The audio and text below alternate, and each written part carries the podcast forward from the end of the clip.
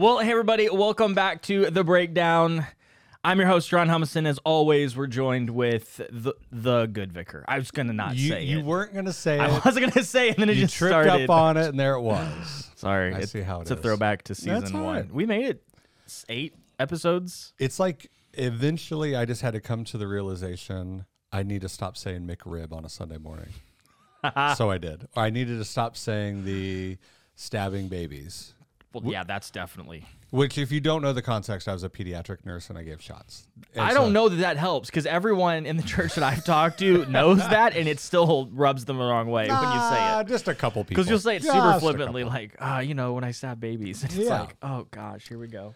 Yeah, I think one time I said it without the qualifier that I was a pediatric nurse, and and so like I just so I finally just kind of stopped saying that. Okay, well, I'm going to stop saying good vicar. well, well, yeah, it, it's hard. It is. You know how many times I want to do a McRib joke, or reference a McRib, or and I and I can't because if I do it, I'm gonna have six people that come up to me after service and been like, "Oh, here's the McRib again." You know, they're gonna there, there's gonna be some comment. I'm, I'll just replace it with something else. So, like, I'll mm. try to be serious and I'll be like, well, as always, we're sitting down with the Reverend Nick Pierce. So, it's like, we're just going to trade out Yeah, what it is. So, or or Nick. Nick works too. Mm. Do you want to go back and just re record the intro? I know. And even like the we went and visited a church recently Mm-hmm. and got to see it behind the scenes and all that. And one of the things that they do culturally within their context is they uh, they really do affirm using proper Pastor. ti- pastoral titles. Everybody is like, oh, hey, this is Pastor Joe. Pastor so Joe, even this is one another to on staff and uh, like, oh hey, I need to go over there and talk to Pastor Andy or something like that. And it's like that was hard for me because uh, you know a lot of times I hear people, oh hey, Pastor Nick, and I'm like, don't pastor me. I'm to start doing it. Uh, thank you. Please, that would that, that would be such ba- a blessing in my life. Bad as boss. And and I don't mind when people do it. It's more when like, People you know, like, oh hey, pastor, you know, they do that motion or whatever. well, So it's hey, like, whatever. Reverend. I'm Yeah. to start doing that. yeah, yeah, do that. Let me know how that turns out for you. Oh, man. What are we doing here today? uh, we're, we- we're, we're sitting we down doing to the, breakdown? podcast. Apparently, uh, You lied to the people last week. You lied. I did. Let me let me let me say a disclaimer. Last week I totally forgot that we were doing baptism and communion this So Sunday. right so I jumped right right back into Revelation. And so I told everybody, "Hey, today or this week we'd be breaking down Sardis. Sardis." That's not true. So Sorry, no Sardis. sorry no Sardis. and if you came to listen to Sardis, you might as well just turn it off now. Yeah, yeah. We've got some good things to talk about, but Do if- we now? Oh, we do. Okay. We do. All right.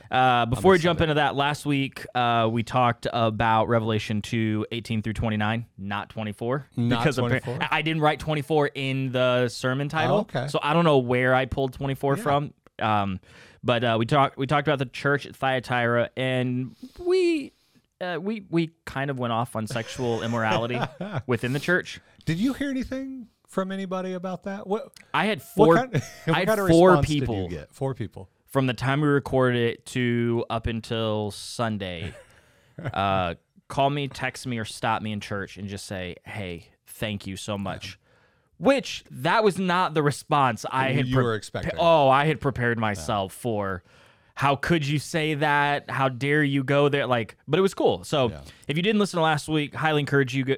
Highly encourage you uh, to go listen to that. It's last week's episode. It's Z said it was probably one of our best. He goes, "That's one that like I I'll I'll mark and send to people." He goes, "I've done that with a couple." He goes, "Like I have a top three or four okay. That's good enough. that we're now getting to the point where it's like, hey, I'll use that and send it to someone." He also our goes, longest too. was it our It was. longest? It was an too? hour and 34 minutes.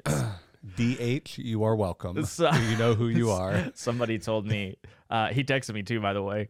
I was like, oh, cool. And then uh, one of our board members said something to me about Really? it. Yeah. He was like, I popped, like, I got on and saw an hour 34. And like, good grief. Here we go. So now it's almost like a challenge. Like, how Yeah, long can we make ca- it? And a, and some people are like, no, they need they need to be longer. They need to be longer. And it's like almost if it would go longer, we would need to like, uh, like uh, uh, part one it And part two. Yeah. and then part two it. And Yeah, because like, you almost forget. Like, Yeah. even though you can pause, it'd be nice to segment it out in Yeah, part one and yeah. part two. But this it's week, a little more digestible. that is true. There you go. That is true. So this week, This week we uh, because we talk on we talk We talk? because we we had baptism and communion Hmm. uh, service. I thought hey, this is this is a great palate cleanser from Revelation. Yeah. At the same time, let's just stick right in with Uh, you know ticking people off. taking people off. I think that's become our specialty. We may need to change the name of the breakdown. You know, we'll call it the, the Bible study, where all we do is tick people off. I think it was John Wesley that said when he was traveling and preaching in different uh, towns and cities, he goes, "If they don't run me out, I question if I preach the gospel." That's And- that's the kind of confidence I want. And then like I heard somebody else on a on a Instagram story or something. There was like a podcast interview, and he was saying if you if people in your church don't walk out at least once a year really mad and ticked off or like offended, Mm-hmm. you might question what you're preaching. My some of the best sermons that I remember are sermons I only remember Yeah. because I walked out and did the mental game all week. I cannot believe he said that. Who the heck does he think he is saying that? And I like, I'm gonna go prove him wrong. I'm gonna open up the Bible. You know, like I like I just really. Is that me? Uh, no. Okay, good. No, no, I haven't I was left. like, how'd that go for you? I haven't buddy? left ticked off. I've left like, oh man, I don't like that. but it's never been at you because it's like the spirit's doing something. but so, Oh. but I thought it would be cool because we did baptism and communion um, to kind of wade into the waters because we we said it a couple times Mm-hmm. in the different services, uh, and we even asked right before we we baptized people specifically. Um, hey, you heard Pastor Nick preach on our view of baptism. Oh, Yep. Do you agree with that, or some variation of that?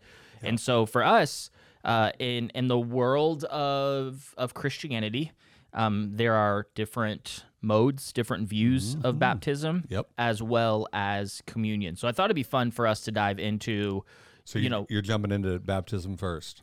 We can Let's jump go. wherever you want. We can do communion first, baptism. No. I don't No, really you're already care. on baptism. But Let's, let's go. I figured that would be a, a kind of a fun Yeah. space. I had to write paper. That's what I was going to say. You're you're bringing some uh, some significance here. I- you wrote you wrote some. I don't remember. I have a book called this. The Four Views of Baptism. Wow. Like it's a whole book dedicated to four different views, and I know exactly where it's at. It's, it's Really? in my, yeah, it's at my house. Okay. Um, wish I'd have brought it today. That'd have been perfect. um, but I thought it'd be cool to just kind of navigate those waters. Yeah. This this is obviously the whole purpose of the breakdown is to break down and dissect Yeah. uh, in ways and and kind of processes that we can't on a Sunday morning. Yeah. And this uh, this mode of uh, ministry that we do called the breakdown And- affords that. And and obviously we don't know where the conversation is going to go, but always good to like clarify. So like we obviously are going to talk about our view. We're probably going to talk about um, another uh, denomination's stance on it that would be different than ours, um, and where uh, we want to tread lightly and and grace and truth in that. So you know we, we understand that there are others that are going to believe a little bit differently than us, and and it does uh, wade into essential matters, which can be difficult too. You know, because some people say, "Oh, as long as we're all focused on Jesus, that's all that matters," and it's like, um, but how do you get to him or how do you how are you saved by him? Like so baptism's gonna certain views are gonna scratch the surface of that uh, in the sense of salvation and different things like that. And so always just trying to keep an open mind where we you know we want to be uh, informed. We i like what peter says we want to be ready in season or out of se- in, in season or out of season um, to give a defense and that's where we get the word apologia so apologetics defending our faith we want to be ready to defend for the hope that we have in us. Mm-hmm. So we, we're not ready to defend our theological stance. We want to mm. defend the hope that we have in Christ. Mm. Right? Be very careful because some of you did not hear what Nick just said. You know, so a lot of times we want to hear somebody, okay, I, well, I got some Lutheran friends, or I got some Catholic friends, or I got some Christian friends, like the denomination Christian, um, and I'm gonna I'm gonna listen to this podcast. I'm gonna write down all the notes, and man, I'm going across the street and I'm gonna kick their face in. And we We're gonna say- 95 theses. Yes, exactly. Mm-hmm. it's like no. Um, what I appreciated uh, in in Bible, so two things in Bible college. One of the main things that was kind of just really embedded in me is know what you believe, Mm-hmm. right? Why you believe it, where to find it. So you got to be able to defend it with Scripture. That was always a clear thing, and I've still carried that. Um, choose to obey it and share it with others. So know what you believe. Know what you believe. I believe in Jesus. Yeah. Okay. w- Why do you believe that? Because somebody told me to. Next. You know, you know how many times that that's My pastor. Yeah, my yeah. pastor, No, or that's just what our church believes, or the Bible says so. that's And I grew up around. Yeah. That's what. Yep. And it's like, okay, hey, where does that where where does that belief come from? Like where? So you believe that Jesus Genesis is, to Revelation. Yeah, like where in the Word are you finding that? Because sometimes we can get real vague when it comes to the Word of God. Then, oh, I'm sure it's in there somewhere. You know, like Or we uh, talk about the Bible. cleanliness is next to righteousness, or whole. What's that? What is that? Oh yeah. we, um, we have a lot of those uh, Christianese Token statement phrases, tokens, yeah. phrases that are not in Scripture. Like God won't give you more than you can handle. Mm, no, we can't- I'm not sure. You know what I mean? And it's like, oh, Not true. That's in Second Opinions three four. You know, um, Heretical in every way. yeah, you, you know, and so a lot of times we'll hear those and they sound, um, they, they sound biblical, but is it really biblical? They sound nice when you're the person not walking through it, telling someone who is walking through it. So you want to know where to find it as well. And again, you don't have to have the Bible memorized. Nobody will. Again, my Old Testament professor who kind of wrote those five things out that really, uh, that was kind of, if, if you had a mission statement as a professor, that's what his was, uh, that he wanted to pass along to students. He would just say, like, if you could just know, like, book and chapter, that's good.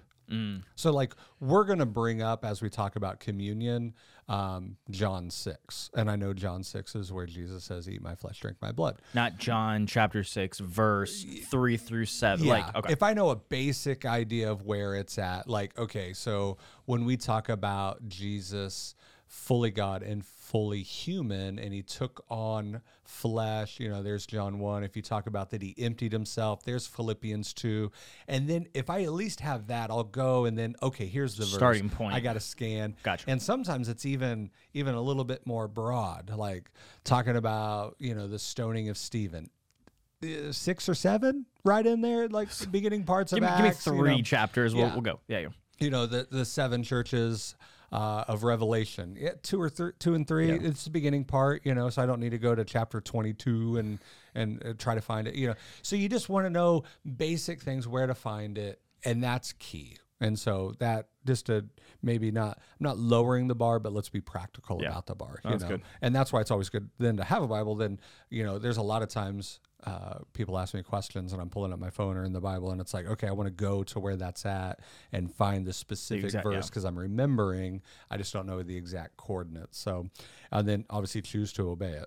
That's a key. That's a fourth one, key one, and then share it with others. And so we do want to share. Um, and so just be ready in season or out season, in season and out of season, uh, to give a defense, to defend your faith for the hope that we have. And so we don't want it to be a 95 thesis. I'm going to go beat them up, um, but to understand also where other ones believe and, and and what they believe and and where we don't. Yeah.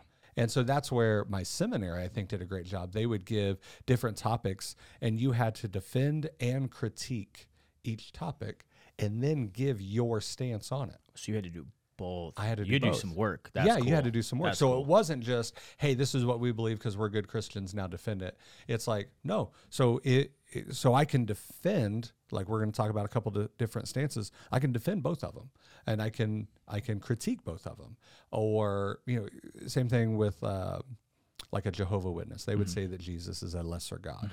Well, where do they get that from? I want to have their understanding to see okay and and why i want to know why that uh, makes sense to them per se but then i want to know then how do i critique that and how would i respond? And that's what's kind of fun because you sit down with some people and where you know there's going to be a little bit theological difference and you start talking and it's like in one breath i can be like defending this and they're like oh yeah yeah, yeah we're, we're in unity. And, and then i can flip the switch and they're like well hold it because because a lot of times i will start that way. Oh yeah, yeah we're well i'll find what we're like. And then and say well okay if we're like how do we defend this then like how would you do and they're like hold on that's that's against what i believe and it's like I thought this was gonna be easy. yeah, agree. but we Mhm. still have to ask the question. So, so always keep those conversations. You know, um, you know, some would say, "Oh, they're not believers because they don't believe exactly like this." I always want to tread lightly in that, but we are going to talk about different theological views in regard to baptism and communion. Um, but we're still called to the same fruit of the Spirit. Mm-hmm. So we still need to be kind and patient and loving to our neighbors. Um, and, and hopefully, if anything, it grows in us a deeper conviction for our beliefs and also grows in us intellectually so that we could uh, intelligently approach someone else. Yeah. because the worst thing always is it's like oh i've never heard that before. And so sometimes uh, what can happen is when we come across something that we've never heard before then we think oh is my church lying to me? Or is there is there more to this? And like it can cause a negative where i i want to be able to approach me like okay Yeah. i want to know what that's about. So baptism. What do you got for me? You wrote the paper on it. I should here let's we're gonna switch. Give me your Okay. notes no I don't have notes after that. no, like because that's that's the thing. I for there's probably a lot of people that that are listening or could listen when whenever they listen to this. It's not that they've stuck their head in the sand and refused to learn, Yeah. but like for me, it was college Yeah. when I wrote the paper yeah that I really had a little bit, you know, in, in some of my classes, but no one had ever like sat down and walked me through the why. Mm. Oh, like, oh yeah yeah, yeah that's hey, this is baptism. Cool. Like, I I grew up uh, in, in a theological camp in a church where we submersed. That's all I knew. That's all I saw. Lived in a smaller town. Didn't really have friends outside of that. So you get to even though I went to a Southern Baptist college.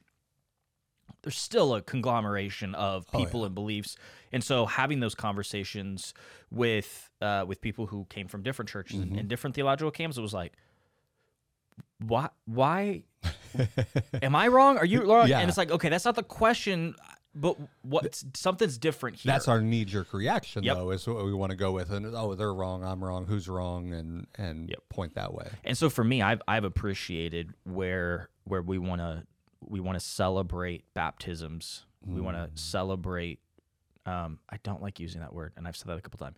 We want to celebrate communion for for what it is. Jesus' death on the cross that gives us life. Um, that at remembrance, uh, teaching on that Yeah, before we partake in communion and celebrate baptism. Like for me, that's been special because I I can just look around our church and go, I know there's people in here that don't understand Yeah. why it may be different or why we do it this way. And so that's good. let's jump into baptism first, and then we'll jump into communion. So So you, you were saying something I didn't even think about. It. I was going straight to an, I was going in a different direction. So right before we jumped on here, you were talking about something. I was like, I didn't even think about that. Bringing that up, like uh, I was thinking more the nature of baptism. Does it save you or not?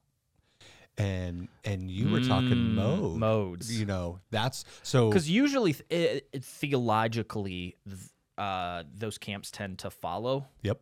uh, where uh, some would say that baptism saves you, Yep. and the mode in which they baptize is different. So let let's cover it. Let's all. just go. Let's So just dive in. You said there was four. I was trying to think. Like I'm, I'm just thinking. There's full immersion. I don't. remember. Let me see if I can find the Yeah, book. see if we can find something. So there, obviously, so at Calvary Chapel, we are a full immersion.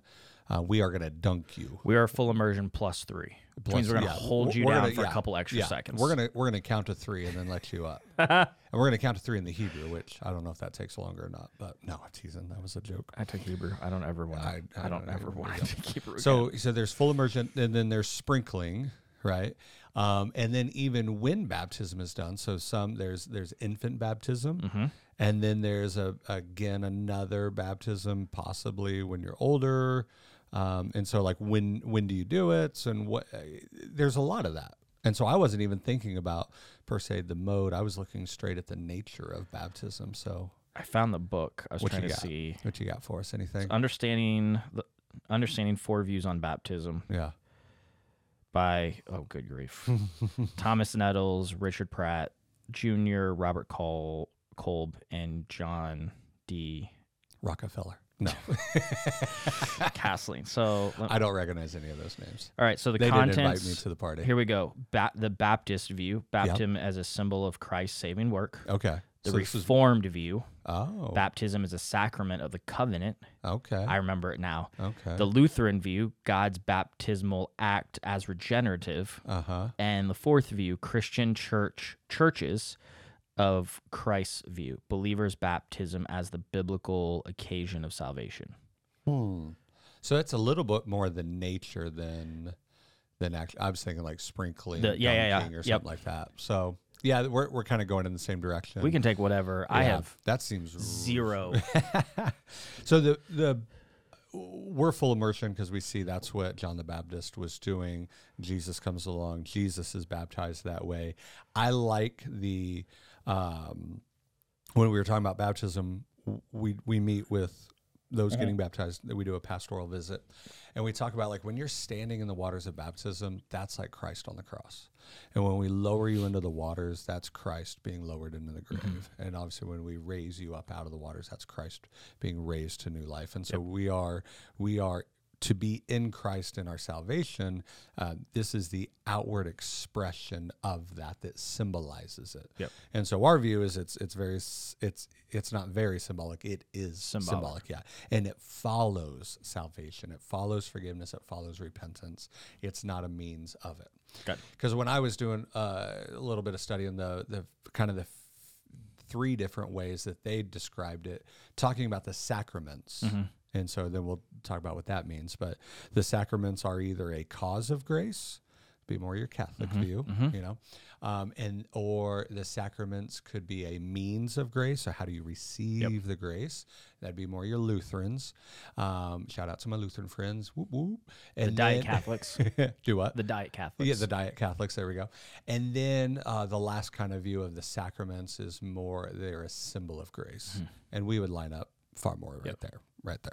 So, um, and then so the sacraments, you know, hey, what are those? Because we, I don't use the term sacraments. I use the term ordinances. Uh, we could use the term sacraments, but a lot of that's again more of a Catholic kind of a approach. Catholics would hold that there's seven sacraments. Um, are you gonna get them? Let's see no, if you I'm some. trying to. So there's baptism, Uh-huh. but it'd be birth. Yep. You know, uh, baptize at birth or baptize a baby. Yep. Um, there'd be the Eucharist, Yep. where we would say communion, not Eucharist, but we'll get to that. Um, there's confession, Mm-hmm. so you got to go to confession. Um, holy orders, That's okay. confirmation. There's two more. Uh, uh, marriage, and ooh, ooh. Drop my book. Hold on. Oh, you got to bring this book into. Yeah, you got to see this bad boy. It's it's it's thick and hefty. It's my favorite. Oh, What what I miss? anointing of the sick. Oh, anointing of the sick. See, Come on, guy. We just did that like. and we do Two that, weeks ago. but we wouldn't see it as a sacrament. Yeah, we you know that's not a. Uh, uh, mandated. means. Yeah, it's Yeah. not a means of grace. Yeah, Yeah, yeah. exactly. So so they would say there's seven, and so you can get into the argument. How many are there? Uh, us as Protestants, we would hold um, to the- 42. to 42 of them. That's what we're going to do. We want a lot of grace. We would hold to two of them uh, baptism, communion. And so the biggest argument that I usually get that I want to be very clear in with baptism is that baptism uh, is not a means of salvation, meaning you don't need to be baptized to be saved. And there are some churches, I mean, even uh, I can think of one locally that would hold that you need to be baptized to be saved. And and so where does that come from? Well, let's defend it. Let's defend the thought. Where are you going? We lost Jaron. Jaron's coming back. Ooh, he's bringing his Bible. So Acts two thirty eight uh, is is one passage that we're gonna we're gonna hear. Uh, uh, and again, this is what's hard. You want to always take let let all of Scripture um, interpret Scripture, interpret Scripture. That's the way to do it. And we always want to take verses in context. But if you would just to read v, verse thirty eight. So this is Peter. He's up. He's preaching. This is the day of Pentecost, full of the Holy Spirit. Um, and what I love about it is at the beginning when they when they hear all the disciples speaking in tongues, which we can talk about that is in another breakdown. Verse uh, what is it? 12 they're perplexed they're amazed and they're saying to one another what does this mean? So that's an intellectual question hmm. right? And now after peter preaches and he tells them hey i'll tell you what this means and he starts in joel and then he's walking through all the way to the resurrection of jesus then in verse 37 right at the end of it so they're cut to the heart and and they said to peter and the rest of the apostles brothers what shall we do So they go from an intellectual question now to a heart responsive mm-hmm. question. What must we do? And Peter says to them, Repent and be baptized, every one of you, in the name of Jesus Christ for the forgiveness of your sins, and you will receive the gift of the Holy Spirit. And so you would read that. If you just read that in that context, you would think, well, that's Paul's pretty clear. Paul, Peter's pretty clear that you need to put your faith and your trust. You need to repent and be baptized, and that's how you're going to receive the forgiveness of sins.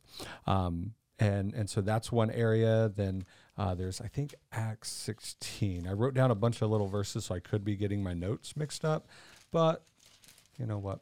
We all make mistakes sometimes. You're human too. It is. So then you have the, the Philippian jailer, and he's converted. So Paul and Silas they're in jail. Oh, I love this story. And so um, go back and read it, but we're picking it up verse 30.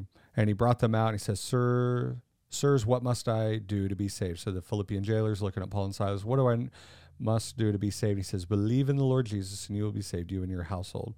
And spoke that word to him. And at the same hour that night, they washed their wounds, and he was baptized at once, he and all his family. And so there's a few instances where we see salvation and baptism together, and it's almost kind of given as a an, an equation, like they're supposed to be done together for salvation. Like here's the formula. Formula. That's the word I Yeah, was yeah. looking for. There's the formula for salvation, and so, um, and and this is one of the struggles, issues that I have with the modern day church, right? So when we read in the New Testament, um, why it's can cause a little bit of confusion is because sal- you know, a moment of salvation and the act of baptism were done almost together, Mm-hmm. very simultaneously. One happened, then the other. Repent, be baptized. Uh, believe in the Lord Jesus and be baptized. They were done very close together. Where nowadays, um, and and for different various reasons, it's nothing bad. They're not heathens or sinners, but you'll have people that give their life to the Lord. They'll have a moment of salvation, but then there's a long time before baptism. before baptism. And so, how I approach it is salvation is, uh, and putting your faith and your trust, that's your first. Um, I don't want to say act of faith, but it is like that's that's your first Step. step of faith, right? Okay. That you have put your faith and your trust in Jesus. That's the first step of your faith. Now, your first step of obedience is baptism Mm. Mm-hmm. you know and that's so if and i think we i wish we could bring that back together a little bit because um, it it's almost one of those things where hey we want you to put your faith and your trust in jesus for salvation. Yes you are saved. Now now you need to walk with christ and, and obey him. What's that look like? Well the first step of obedience should be baptism. That you are now publicly identifying yourself with Christ. So it doesn't save you, it follows and and but they're done so close together that sometimes I think we mix it up and we think, oh, okay, baptism saves you and they have to be done together. Which the guy on the cross next to Jesus Mhm. was not baptized. Mhm. And what did Jesus say to him? This day you'll be with me in paradise. We could talk about why he says paradise and not heaven on another podcast, but there you go. You can read about that. It's But what- episode 47. 47. But what they didn't do is take that dude off the cross, baptize him, and put him back on the cross. and even his confession, I mean, you talk about, hey, what's needed to be saved? He just looks over at Jesus and says, hey, remember me when you enter your kingdom. Like, he didn't have this like drawn out prayer, prayer come of- into my yep. life, my heart, lead and guide me. It's like, dude's on the cross. Yeah. He said, hey, just remember me. And he's like, yeah, you're going to be with me in paradise. Like, that's. That's all it really took. So even, and that could even be another topic of like what is needed unto salvation. But what they definitely didn't do was baptism. So baptism always follows. And what we see here is your first step of faith, putting your faith in Jesus, your trust in Him, and then your first step of obedience, becoming baptized. Mhm.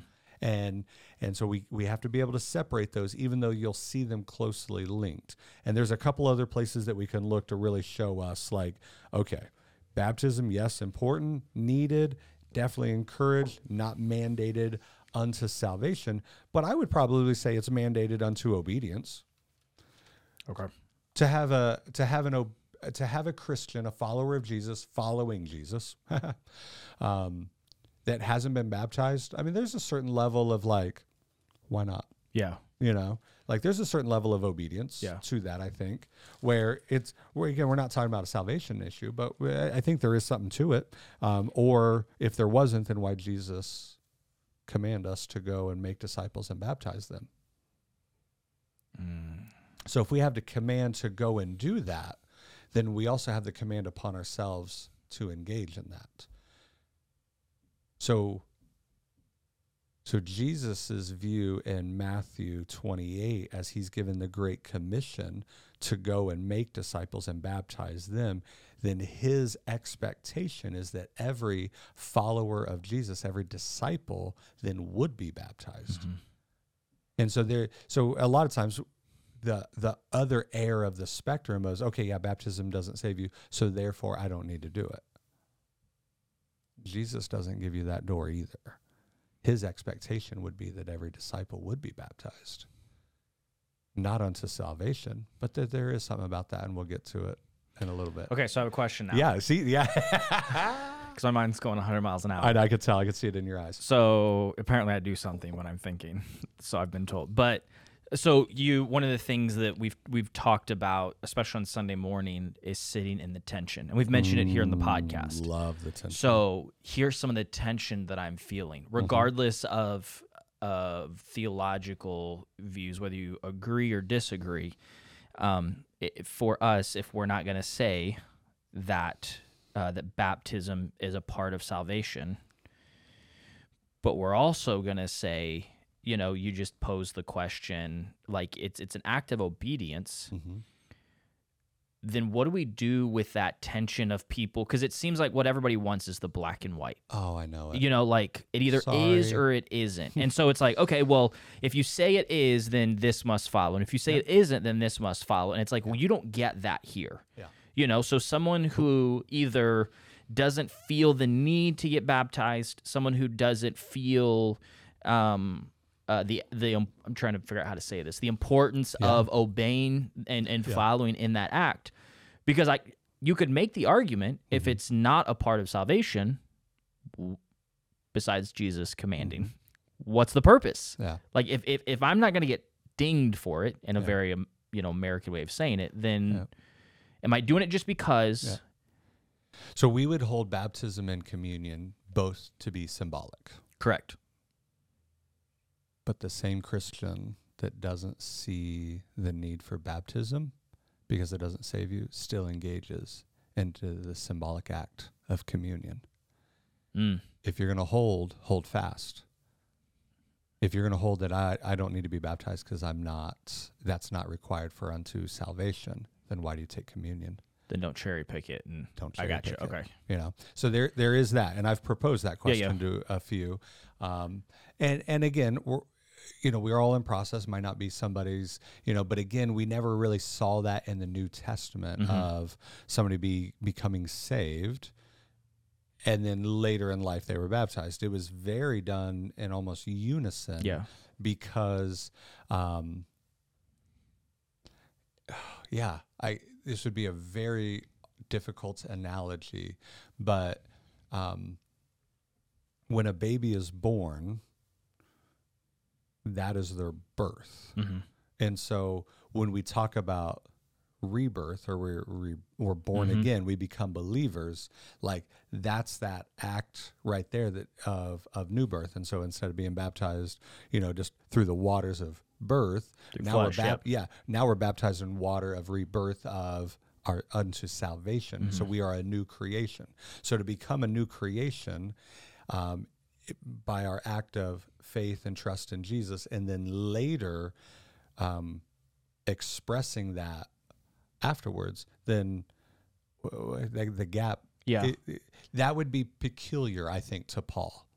I Why think- that separation? yeah? I think any of the apostles, I it would, that that separation would be peculiar to them, and and I I, I wish that was a context so we could speak into it because I think it needs to follow a little closer, which so trap doors in the stage Yeah. with the baptismal ready to go. which I don't agree because some people won't do baptism because oh we want to make sure they're good and saved.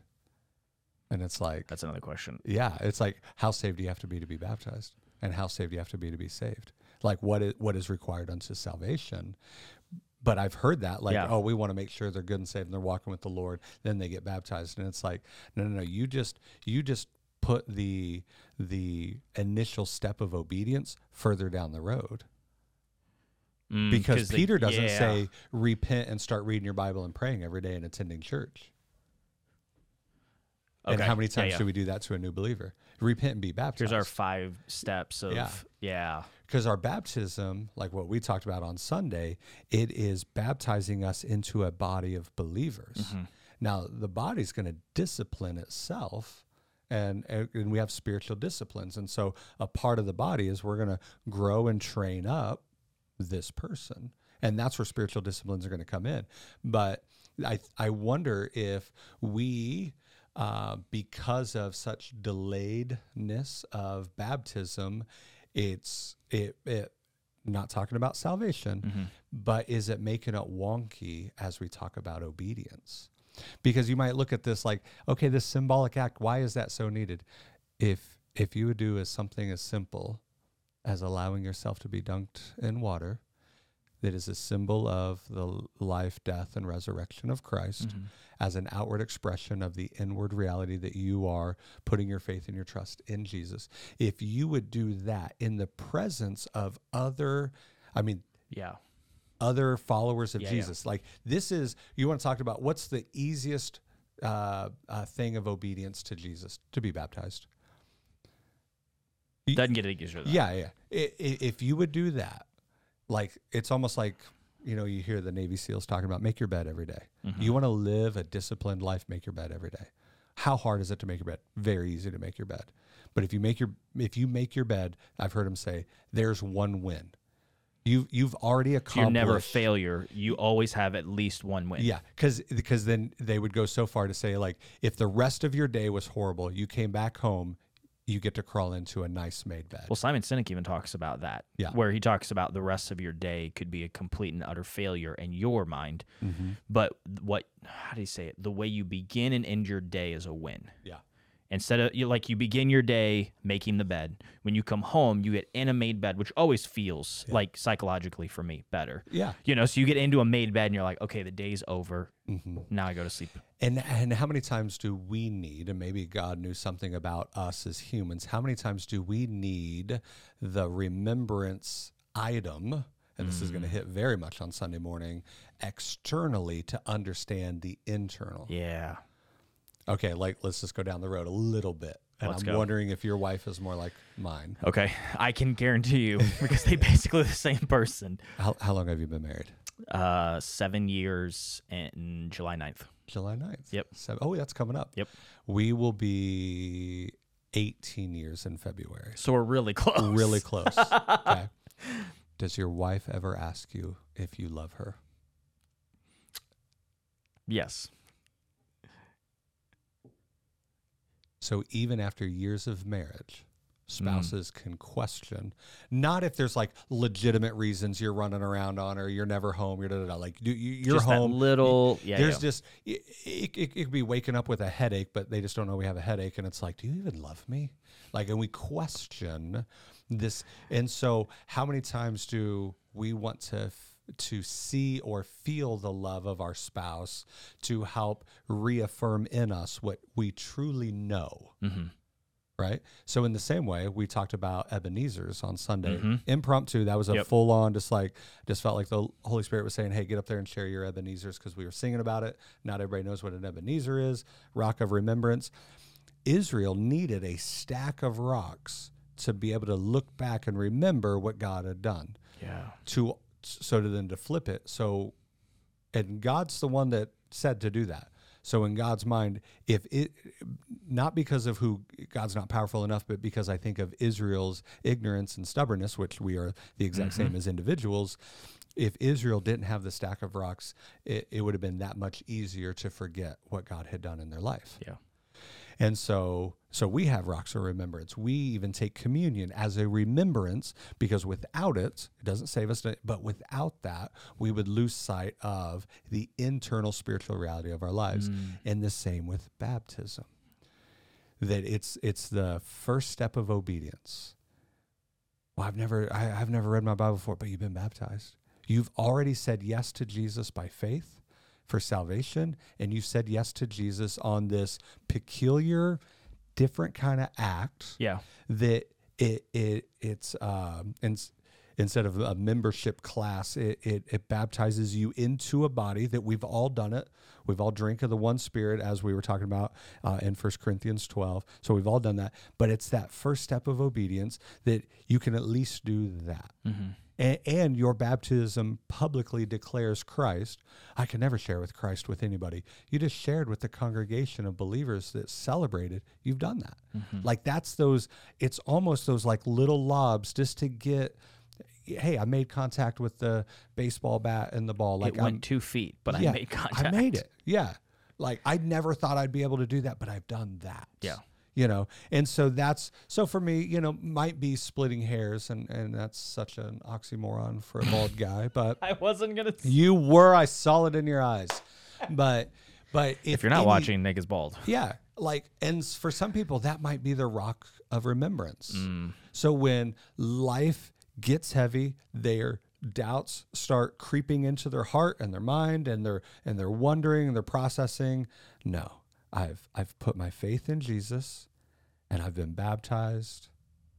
Like there there that's a rock of remembrance that like that can that can be a foundation for us that we don't fall further from that. And Yep. so like for me one of those things is the uh historicity and the reliability of the New Testament.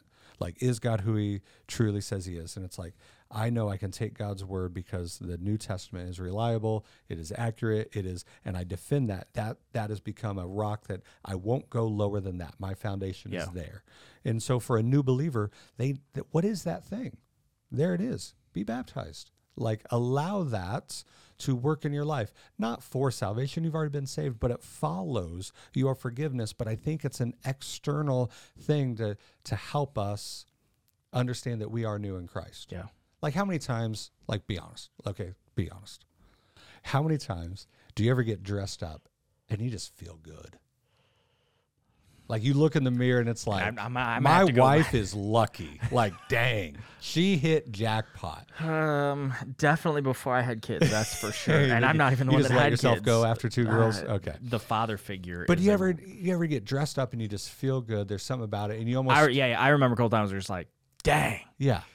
And and in a sense you almost because of that, it's not an outer body experience or something like that, but it's just super motivating. Yeah.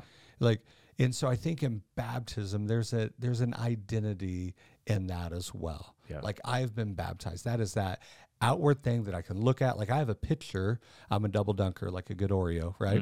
But I have a picture of my second baptism with the with my pastor Tom Savage, and like that's something I can go back and I can look at, and that like ah, I'm I'm different. I've been changed. I've stepped out in that faith. Like there's something about that Yeah. that I'm, I'm clothed in Christ. There's just it's just something different than the normal everyday.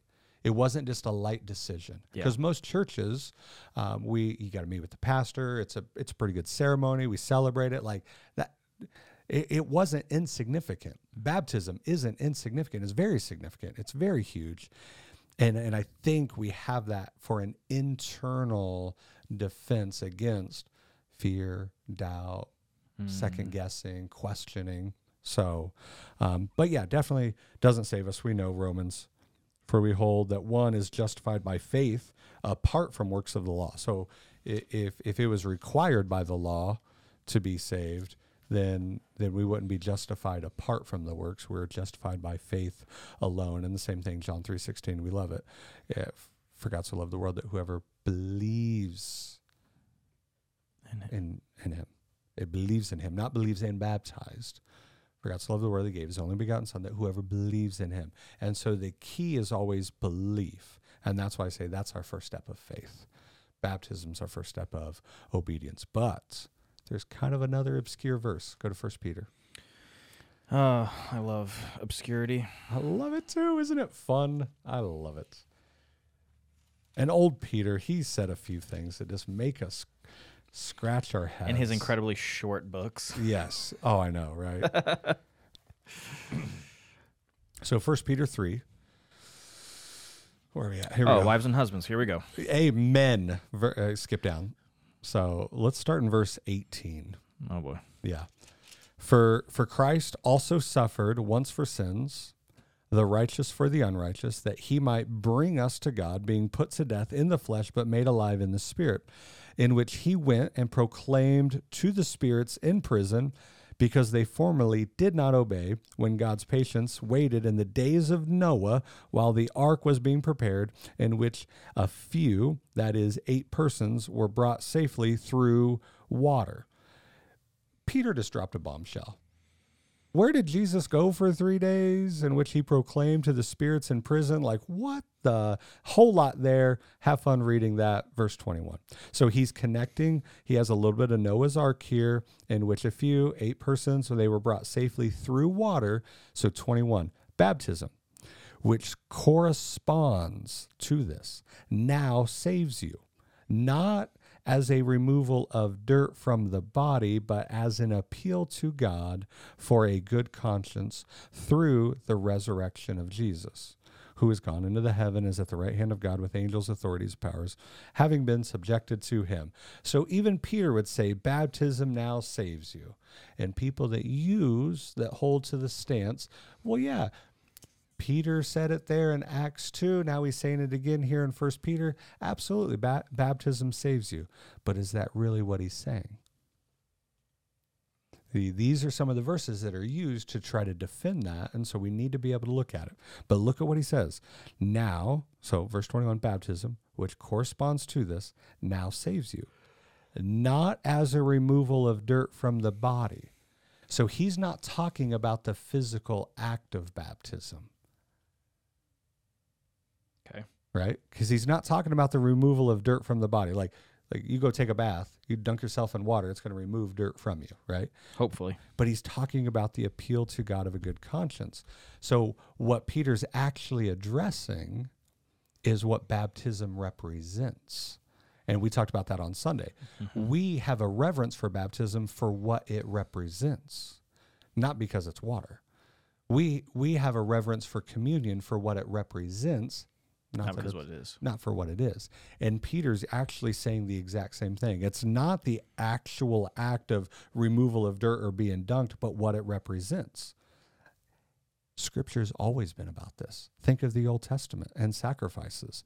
What did the sacrifice of the the bull on the day of atonement and its blood being sprinkled? What did that did the the sacrifice of that bull did that save Israel? Mm-mm. No, it was what it represented. It was the outward testimony, the outward expression of the inward reality that they've put their faith in God. And the righteous man shall live by faith, Habakkuk 2 4 and Romans 1. And so, an act of baptism, it's not that the act of baptism saves you, it's the act, the, the, the internal reality that you've put your faith in God, and now this is just your outward testimony of it Mm-hmm. That bull doesn't save you. It was an outward testimony of, you know, you're putting your faith in God. And if he has called upon me to offer these sacrifices, because in the same way, when God says, I don't want the blood of bulls and goats, I want your heart. Which And just happens that's- to pump blood. Yeah, there, and that's where so that's where the the Jews got it wrong because they were thinking it was all about carrying out the works of the law. The law could not save us. The law merely pointed that we needed a savior. Mm-hmm. And so so the same thing that Paul is or Paul keep saying that Peter is saying here the baptism he's he's referencing the reality of it not the actual representation of baptism. Okay. That that would be the different. Baptism now saves you. And he's not referencing the outward expression. He's referencing, no, you've surrendered your life to Christ. You, you know, so when we talk about on Sunday, we talked about that outward expression of an inward reality. What's that inward reality? That you have been born again, new life, raised up out of the waters, just like Christ raised up out of the grave. Like you have been baptized by the spirit of the spirit of new birth and rebirth. Like that's Yeah. that's what he's saying that saves us, not the actual act. Because he even says it's not through a removal of dirt. You do, you know, no, you dunk yourself a hundred times. That doesn't make you saved. I mean, how many people take baths? Just because they removed dirt from their body doesn't mean that they're saved, but we're saved by faith. Hmm. It has been our faith and our trust in Christ. That is what saves us. So, so for us, it's an outward expression, inward reality. We we couple couple key verses that people use to defend that baptism is necessary for salvation, and I would I would agree with them if they would change one word. Baptism is necessary for obedience. Not for salvation. Yeah. That that's all I would say. And so, oh, could you not live a life fully obedient to Christ if you're not baptized? No. Because we're called to do it. He there there is an expectation from Jesus from the great commission that all disciples would be baptized. And again, I think it would be a peculiar thing to Peter or Paul uh, and Mary and no, sorry, All- uh, Peter, Paul, and Mary, and the magic dragon. yeah, gotta include it now. gotta include it now. we lost it.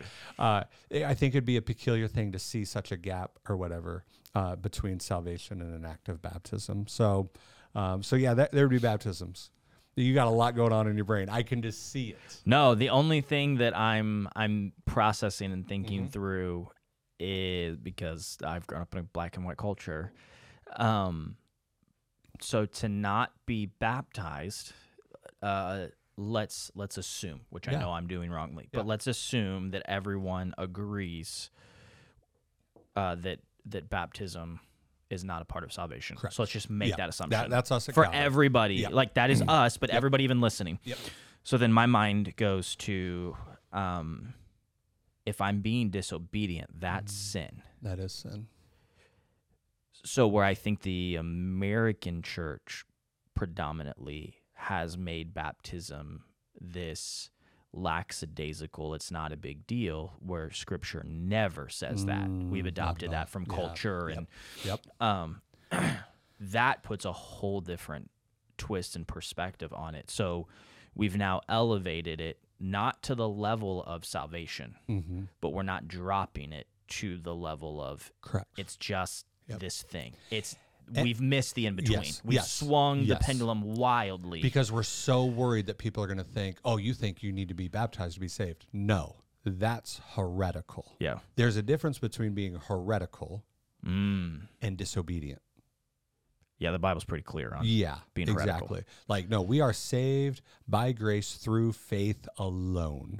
And so that's where you can't add anything to salvation. It's not, you know, uh, faith and works. It's not faith or works. It's a faith that works. Yeah. And our first act of work of obedience is to be baptized. And and so I think we have we diluted baptism so much because we we don't want the fear of of having to defend, mm-hmm. oh, well, you think you need to be baptized to be saved. No. Then why do you put such an importance on it? Because Jesus did. It is important. I mean, and even, I mean, go down that rabbit trail just for like two seconds. The guy who is completely perfect is baptized. Why? Because he sure as heck didn't need it. He didn't need it. He had no outward expression of this inward reality of becoming saved or He anything was like the reality. He used it to show that they was identifying with sinful mm. humanity. And so we use it to identify ourselves with Christ. Mm. So so if you are listening to this and you are a follower of Jesus and you haven't been baptized, identify yourself with Christ. Everybody's so worried about what the mark of the beast is, and I don't want to take it because I don't want to be identified with the with Satan. Well, then identify yourself with Christ. Hmm. And the easiest first way to do that is to be baptized. baptized. Now, there's going to be other ways that you're going to do that, but identify yourself with Christ. There it is. If Jesus did it, how in the world do you think you could sit on the sidelines and think, I don't need to? Mm. Chew on that one. Yeah, there you go. And and and the other thing is, so then you know we talk about the great commandment and the great commission, some of the two greatest things that Jesus tells us to do. And if one of those is to, as we are going, preach the gospel, mm-hmm. right? Make disciples. That's a that's actually a better biblical as we are going. So go as in the command. It's as you are going, make disciples. It really just means disciple. As you are going, disciple the nations and baptize them and teaching them to observe everything, Everything. that I have commanded. And it's like, and so so for us to you know and every church would say this regardless of their stance on baptism they would say yes we need to make disciples. Mm-hmm. Okay how can a disciple make a disciple if a disciple doesn't want to be baptized? Because why would he share that? You know what i mean? Here we go. Two weeks in a row. so for somebody to say oh yeah i want to go make disciples. Have you been baptized? No then then you really don't want to make disciples then So let's poke the beast. poke it That, uh, if you would ascribe to that uh, thought process, mm-hmm. would be very hypocritical. Yeah. That's so to make disciples without like you there has been times where yeah, you can't give what you don't have. So to baptize someone you need to be baptized yourself. To be a disciple of Christ, you need to be a disciple. To make a disciple of Christ, you need to be a disciple of Christ. You know, to share the gospel is one who holds to the gospel. That all makes sense until we get to baptism. And then it's the wild, wild west. Oh, it's oh, you don't need to, or you know, and we go all over the place about it, and it's like, no, this, it, I, I fully believe this is something that Jesus expects from us.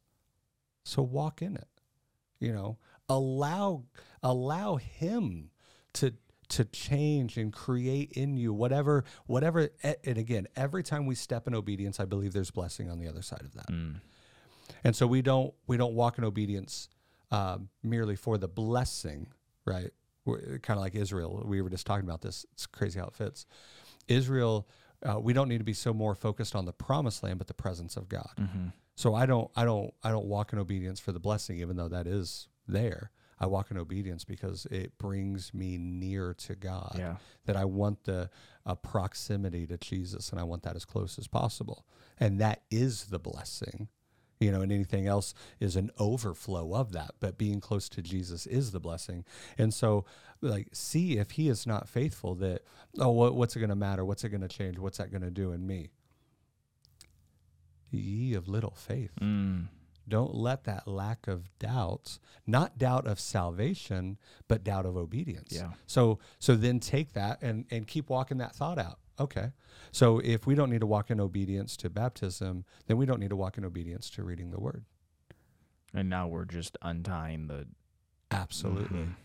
Absolutely. Because if we can say no to the littlest thing, We'll definitely find a way to say no to everything to, else. to everything else that's going to be more hard and more difficult and take more time and energy and you know like that's that's what's crazy.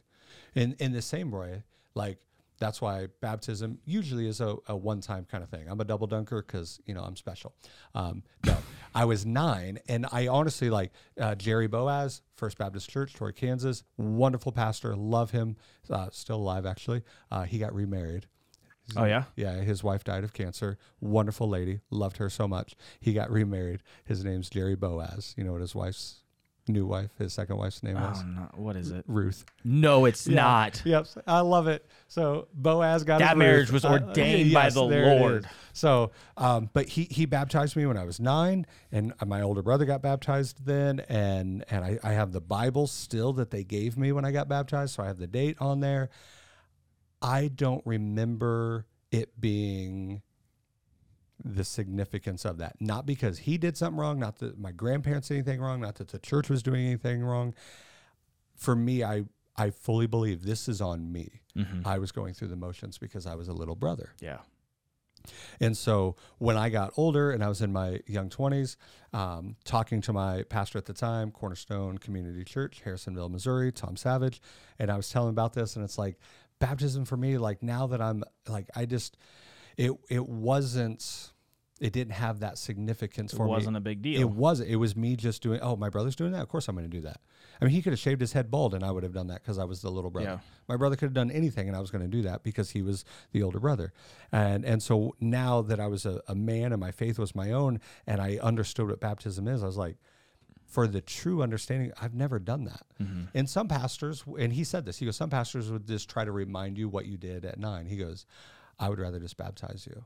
And I'm like, Mm. let's go. You would do that? Yes. And so, so I have the Bible of my first baptism, and I have a, a certificate with a picture of my second one, and that's more what I hold. That's when I gave my life Yeah. to Christ. That's when that's when I truly made my faith my own. Is when I was in my early twenties, became saved, and then the act of baptism for that. And so baptism's really supposed to be that one-time thing that we can always go back to, that rock of remembrance of salvation, right?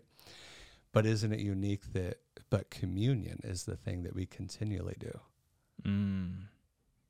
that's the remembrance to bring us back to, to our salvation as well so that we can always look at our life and say hey i have i've repented confessed put my faith in christ i've been saved i've been baptized there's that there's that one act of it but the continued the, con- what, what, what, what else? Continual the continualness of our life continuality is what I was gonna continuation. the continuation. There we go. Yeah. I love just making up words. But the continuation of our Christian life, communion, is to remember the body and the blood of Jesus and the sacrifice of it.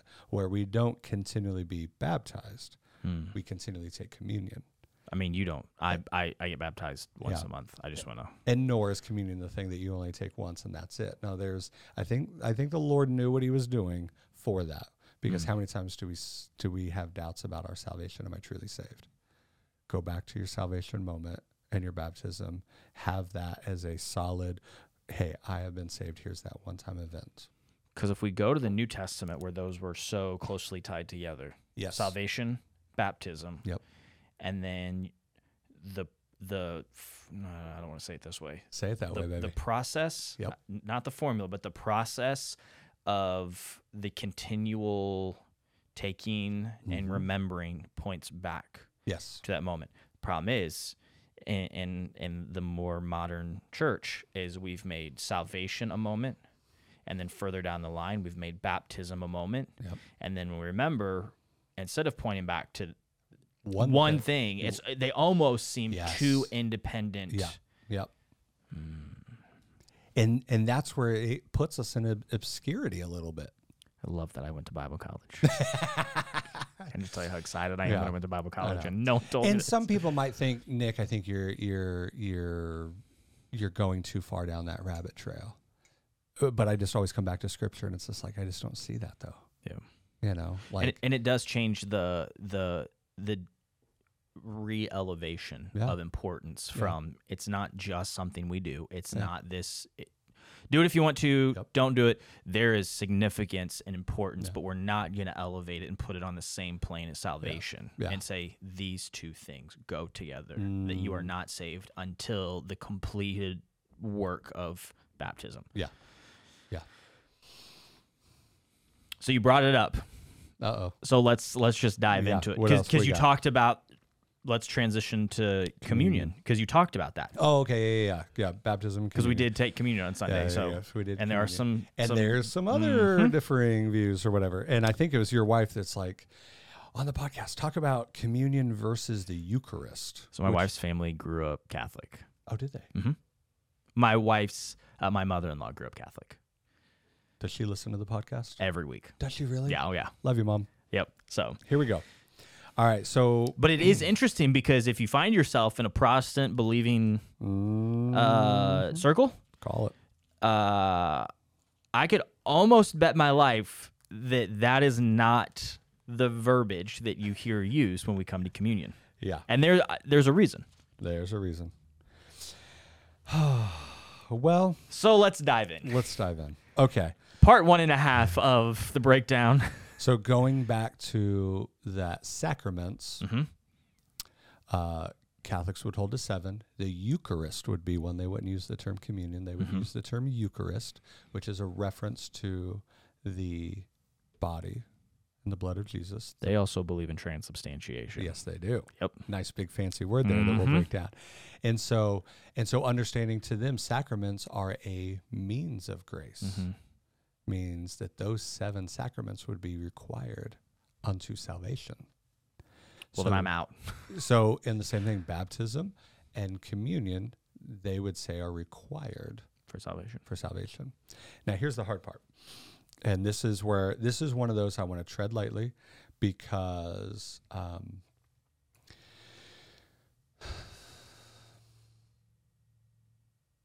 just like in, in anything, there's a lot of, of the spectrum. Like back in the day, you said Baptist, Baptist meant this, does, Lutheran meant yep. this, and now it's there's just such a spectrum with any denomination. It's almost like each denomination has its subculture. Yes. So you had used to you had Baptists, Catholics, Lutherans, Yeah. and Methodists. And so I'm going to bring up a few things that that are are if we are talking about hardcore Catholicism. Mm-hmm.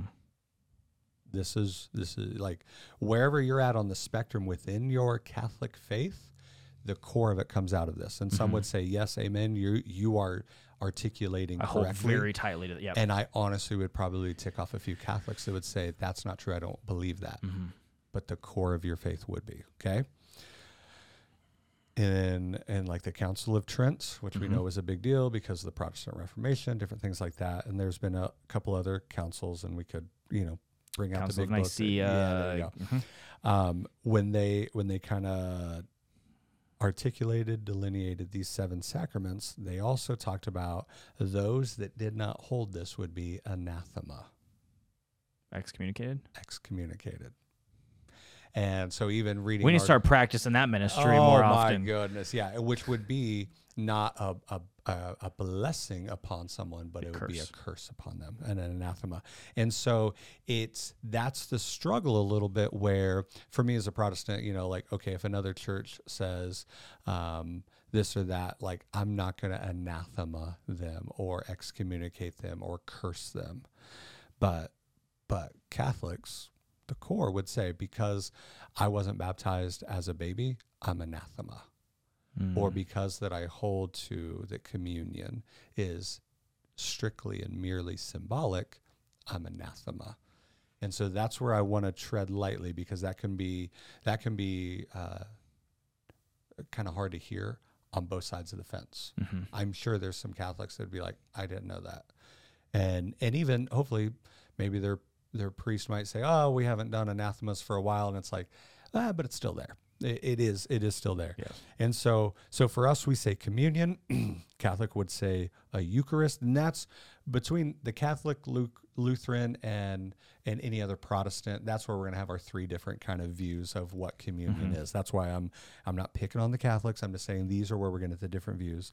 And most of us have Catholic friends.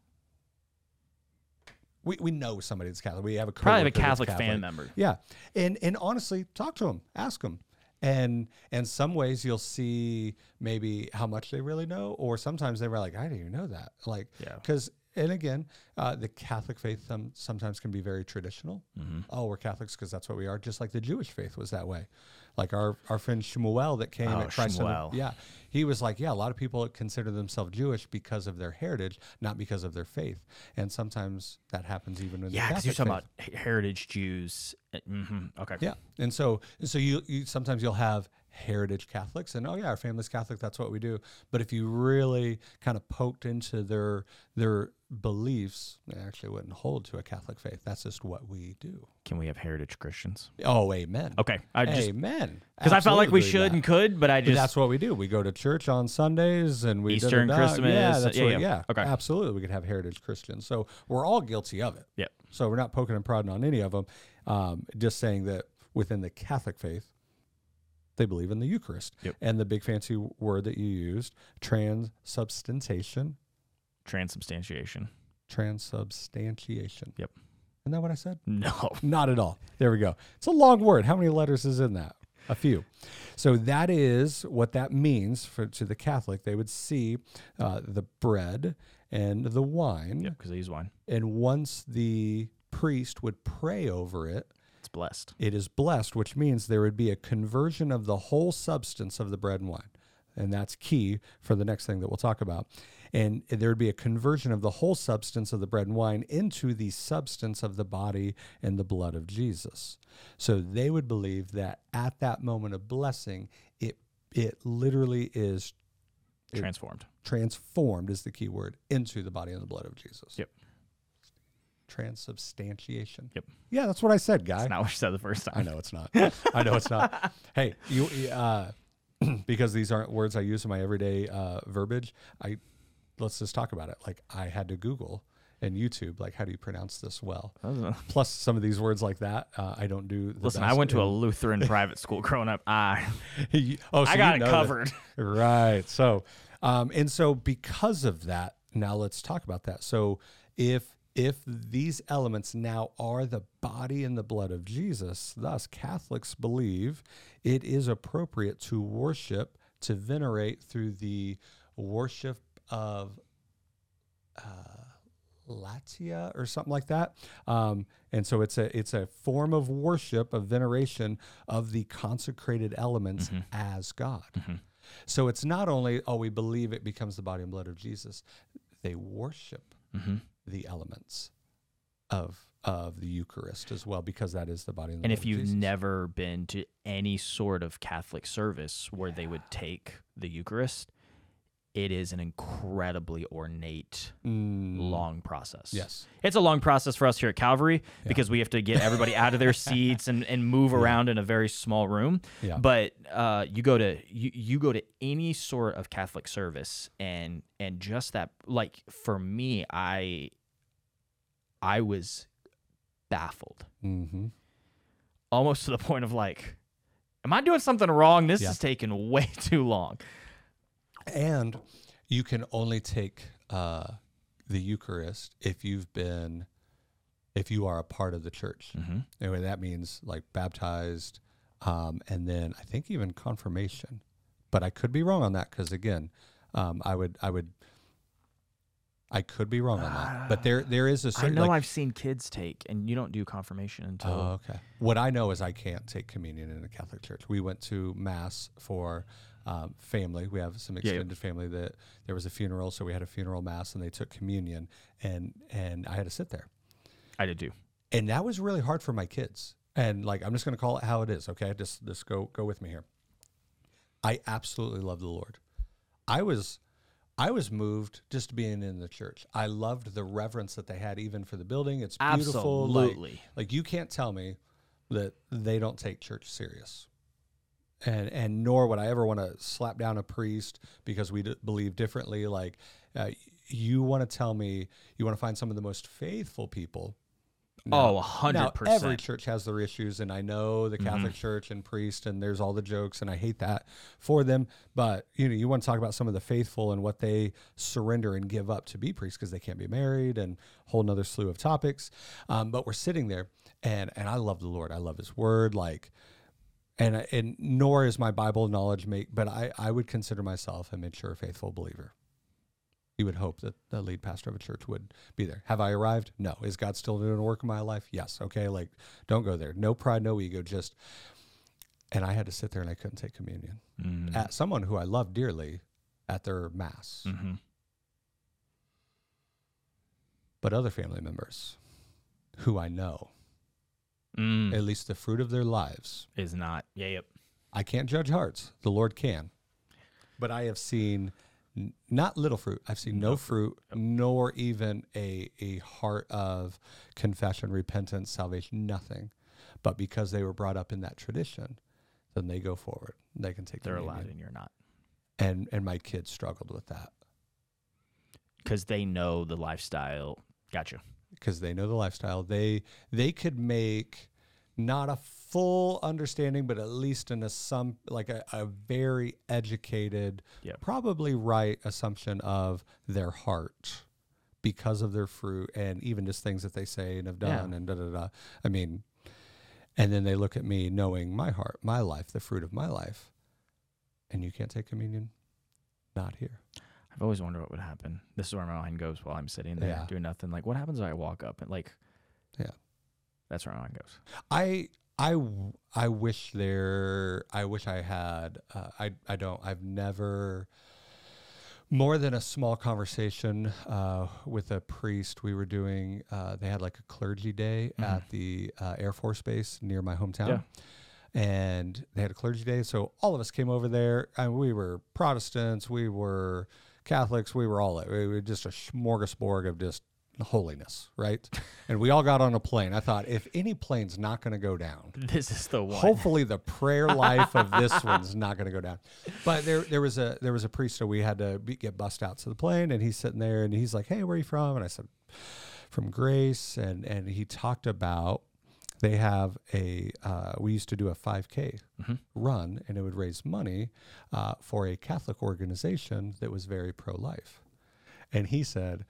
I just hate how, and he meant this in a very good way. yeah. He's like, I, I love that you guys are doing that, but it, it for me, I just wish I could get more of the Catholic Church involved. It's like, you know, it's like he didn't want the Protestants outdoing him and being pro life or whatever, you know. So it is good, but uh, you know, I even looked down at his wallet and he had his phone wallet type of a combo, and there's a picture of Mother Mary you know, and that's a whole nother conversation we'd have. But, you know, th- like that's the closest I've ever had of a conversation. But I wish I had a, a priest. And so, hey, if you're listening or if you know a priest that would like, dude, would love just to get coffee and and- talk yeah. and just being like, so if I walked into your church, you would let me take communion. because I know even from what I was like, even in in school, you Yeah, know, doing Catholicism as a whole has massively changed and shifted Yeah. from what we would think when we think of Catholicism. Yeah. We we are most of the time thinking of old school Mm-hmm. Catholics, like early 60s, 70s, Yes. and before yeah.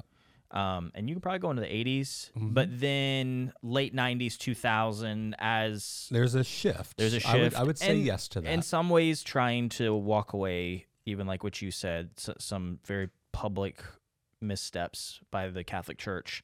Um, s you know, all the way from the Pope Mhm. making declarations about things that Yeah. just absolutely kind of shocked the world as Oh, yeah. you know so but even in that like it would be interesting to sit down and say Yeah. like hey in a non not in a non-confrontational way but just in a like Yeah. let's sit across from the table can i just want to ask you these questions Because in regard to the sacraments, like that, the struggle I have, because I do believe there has been a shift. Like I have a, a very near dear uh, family member who attends Catholic Church, and I believe she is absolutely saved. Um, and we've had those conversations, and she, for her, she just feels more comfortable in uh, the Catholic Church. But she loves when when she's here, she loves our church. dude if you love a liturgical style Yeah. service Amen. which i There's something about it. there and I like the I mean it's part of my job. I yeah. like the part of production, but I, there's been times where I found myself in a very uh, liturgical service. Mhm. Dude, there's something holy and reverent. You you find a, a, a book of written prayers where you think like, oh really, we're gonna we're gonna quote written prayers. Like, uh, think about when you sat down and wrote a love letter to your girlfriend in middle school. You you contemplated every word, and you wanted every word to bring such significance and meaning. Yeah, You I wrote it walk- out and then I went and picked up a thesaurus and rewrote it. Yeah, you didn't just It walk didn't make up any to her. sense. Yeah, and how many times do we just walk up to our blubbering girlfriends and just, uh, your, your eyes are pretty. You know, we say it's like, for me, it's the same thing. You're hot. Yeah. That's what- so sometimes when I'm just like, now, of course, this is talking to God, but if we really want to sit down and have a and raise the level of written prayer, like there's nothing wrong with that. Like we can't bash that and say, oh no, the only way to pray is verbally and on the cuff, shooting from the hip. No, it's you could either or. But you read some of those and it's like, ooh, that was worded very well. Yeah. Well, you wouldn't have that outside of some of these liturgical written prayers, stuff like that. So, so the, the the person in my life that I care for and love deeply, who uh, attends Catholic church, would even say like, um, she has noticed from a younger Catholic church to now, like they used to be like Shift and change. shift change, even in, in their study of the Word of God. Now they're doing Bible studies, and she loves it, and it's so good. Um, but what's hard and in regard to like what the Pope says and looking at some of these, like where does doctrine come from in the Catholic Church? They would believe that whenever the Pope speaks from his chair, that has equal, if not slightly a greater authority than the Word of God. And so when we're saying these things that the core of the Catholic Church would say if you don't hold to these sacraments you're anathema, those were statements made from the that apostolic mm-hmm. authority. That's that's the difficulty. And so if that was said before in the whatever hundreds or 80s or 90 whatever it would be like they're still true today. Mm-hmm. And and there's a whole nother issue we could get into that but like so that is Yeah. kind of hard. And that's where i wish i could sit down with a, a priest that you know that drinks coffee and just says hey you know like help, help me understand. Yeah. where where are we different? Where like how do you defend that? And and so i could that I could push on a little bit, and then he could push on me. I think it would be sharper in that. Not that I'm trying to convert a priest or that I'm looking um, to to go into the priesthood. even though my wife drives me nuts some days. No. See, that's a question I don't know. Could I become a priest? Uh-uh. I don't think you could Wow. Because I'm married. because you're married. Oh, uh, and I'm a heathen probably. So, um, so that's that. That would be a a broad brush Yeah, yeah. Catholic view of the Eucharist, and then there's then there's the Lutheran view, which you said you Ah. grew up in a, a Lutheran church, and so Oh yeah, I I grew up in a private school. all right, say the say the T word. Transubstantiation. transubstantiation. That's where I mess it up is in the stand because then there's consubstantiation. Mhm. And that means, and so take uh, uh, where a Catholic would believe that the substance of bread and wine are transformed to the substance of the body and blood of Jesus. Uh, the Lutheran view of consubstantiation would say that the substance of the bread and wine coexists with the substance of the body and Mm-hmm. So we blood of Jesus. de-elevate it from the actual body and blood, Just- but it's not symbolic. Yeah, yeah, yeah. And some of the issues uh, that I was reading through, that it was like, you know, what, that's a good thought. You know, uh, that's very hard empirically, because when if the if you're at the Catholic Church and when I saw mass, it still looked like bread and wine. It didn't change. Yeah, but if you'd gone up, you'd see that it's a What, what it, you know? it would- oh, okay, that is flesh now. Um, and then it's like, eh, then there's the whole is this cannibalism? Then oh gosh, I mean, it's true. I love this show because we can be so serious and talk about biblical things, and then your mind's like, "So are they cannibal?" But if it if it really is the body and the blood of Jesus, I don't think you offended any Catholic until that moment right there. Like they were going with you because you were nice about it, and now you're like, absolutely not.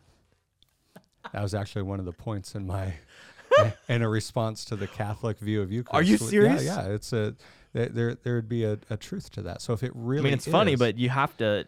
It's the tension you have to sit in. Like, and how many times through Scripture are we told not to eat people?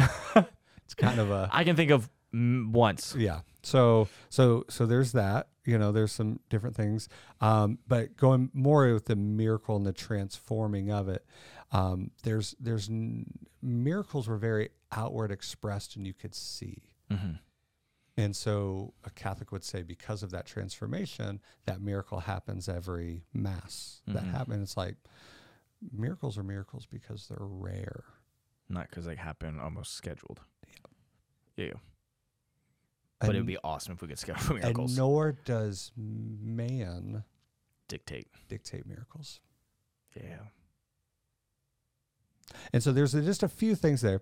And so, and then, then there's that Lutheran view. And I didn't read a whole lot just to this coexisting of it. But, you know, hey, where does, where does some of that uh, Catholic view, even a Lutheran view, where does that come from? And obviously John 6 is a key, a key passage um, that is used. Because we all know that, you know, on the night that he was betrayed, this is my body, this is my blood. Um, and, and that's where, hey, we, we read the Bible literally, but that doesn't mean everything is taken literally. Mm. You know, so like if I say, "Hey, my grandma kicked the bucket," She didn't go outside and kick a bucket. yeah, she kicked a bucket and then fell over and died. and then fell over and died. Yeah, so she kicked the bucket, kicking the bucket. Right. So like, so so Jesus uses a lot of figurative speech and and symbolism and different things like that, and we have to understand when he's done that and when he hasn't done it. And and I think there's some clues in it. So John six, um, I'm in John five. Sorry, John six. I'm getting there. Turn two pages. John six is long. Here we go. All right. So a couple things that we need to see because okay, Jesus says, "Eat my flesh and drink my blood." That's what we're talking about. He does say that, and and I believe the Catholics would, uh, and and possibly even Lutherans would take that literal. But also, Jesus says, "I am the bread of life." Well, yeah, literally, like we need to eat. Okay. He also says, "I am the tree. Mm-hmm. I am the vine. Mm-hmm. I am the sheep gate." I there was there was seven I am statements mm-hmm. that Jesus made, but we don't take any of the other ones that literal. We're not looking at Jesus as a real vine, but he calls himself the true vine because he's trying to teach something right? And and it's key to understand like so you can't just drop down to the uh, pretty much the end part of John six and say okay he he says eat my flesh drink my blood. You have to know where he's going for. So we're going to jump all the way back up and we're going to be kind of skimming a little bit, but verse thirty five. And so he's talking about bread from heaven, and they and you know these people are like, "Well, sir, give us this bread." Verse thirty-five, and Jesus said to them, "I am the bread of life, and whoever comes to me shall not hunger, and uh, shall not hunger, and whoever believes in me shall never thirst." So if we come to Jesus and believe in Him, we're never going to hunger, we're never going to thirst. That is the clear teaching there, right? Um, but I said to you that you have not that you who have seen me and not believe, and all that the Father gives me, I will come to me, and whoever comes to me, I will never cast out. Amen. We love that. In verse 40, this is the will of my Father, right? So we want to understand the will of God. Here we go. This is the will of my Father, that everyone who looks on the Son, believes in him, should have eternal life, and I will raise him up on the last day. So that is good, straightforward, take it literal. What is the will of God? That we would look to Jesus, believe in him, and we would be saved. We'll have eternal life. And on the last day, he's going to raise us up. Waiting for that That's last day. Christianity right there, Raise me up. Let's go. Here's the key, verse 41. So the Jews grumbled about him because he said, I am the bread that came down from heaven. They didn't grumble on the belief. They were grumbling mm. on the bread of heaven because they're going back to the Old Testament thinking of manna, literal bread. Now he's mm-hmm. this. And so they're saying, is, you know, so the first thing, so they're grumbling, is the is this not Jesus? Like, dude, we know your mom and dad. Like, what are you talking about? How can you say you've come down out of heaven? So he was talking figurative in that. And he says, Jesus answered them, Do not grumble among yourselves. So we have to understand that Jesus is in an argument and they're grumbling against him. So every time Jesus uses like figurative speech, he never lessens it. He's always going to take it greater. Mm-hmm. And especially when people argued with Jesus and they're grumbling against him, he'll tick you off. Mm-hmm. He'll he'll take the thing that you are frustrated about and he's going to elevate it. And that's what he does here, right? And so let's keep going down. So verse 47, truly truly I say to you, whoever believes has eternal life. I am the bread of life. Your fathers ate man in the wilderness, they died. This is the bread that comes down from heaven, so that no so that one may eat of it and not die. I am the living bread that came down from heaven. If anyone eats this bread, he will live forever, and the bread that I will give for the life of the world is my flesh. So he's going to give his flesh, that bread uh, for life, for the world is his flesh, which fits very well with John 3.16. For God so loved the world that he gave his only begotten son. Like Jesus knows he's going to give up his body on the cross, and that's going to be salvation unto the world by faith, belief in him. So all this is good standard Christianity, right? Then the Jews uh, disputed among themselves, How can this man give us his flesh to eat?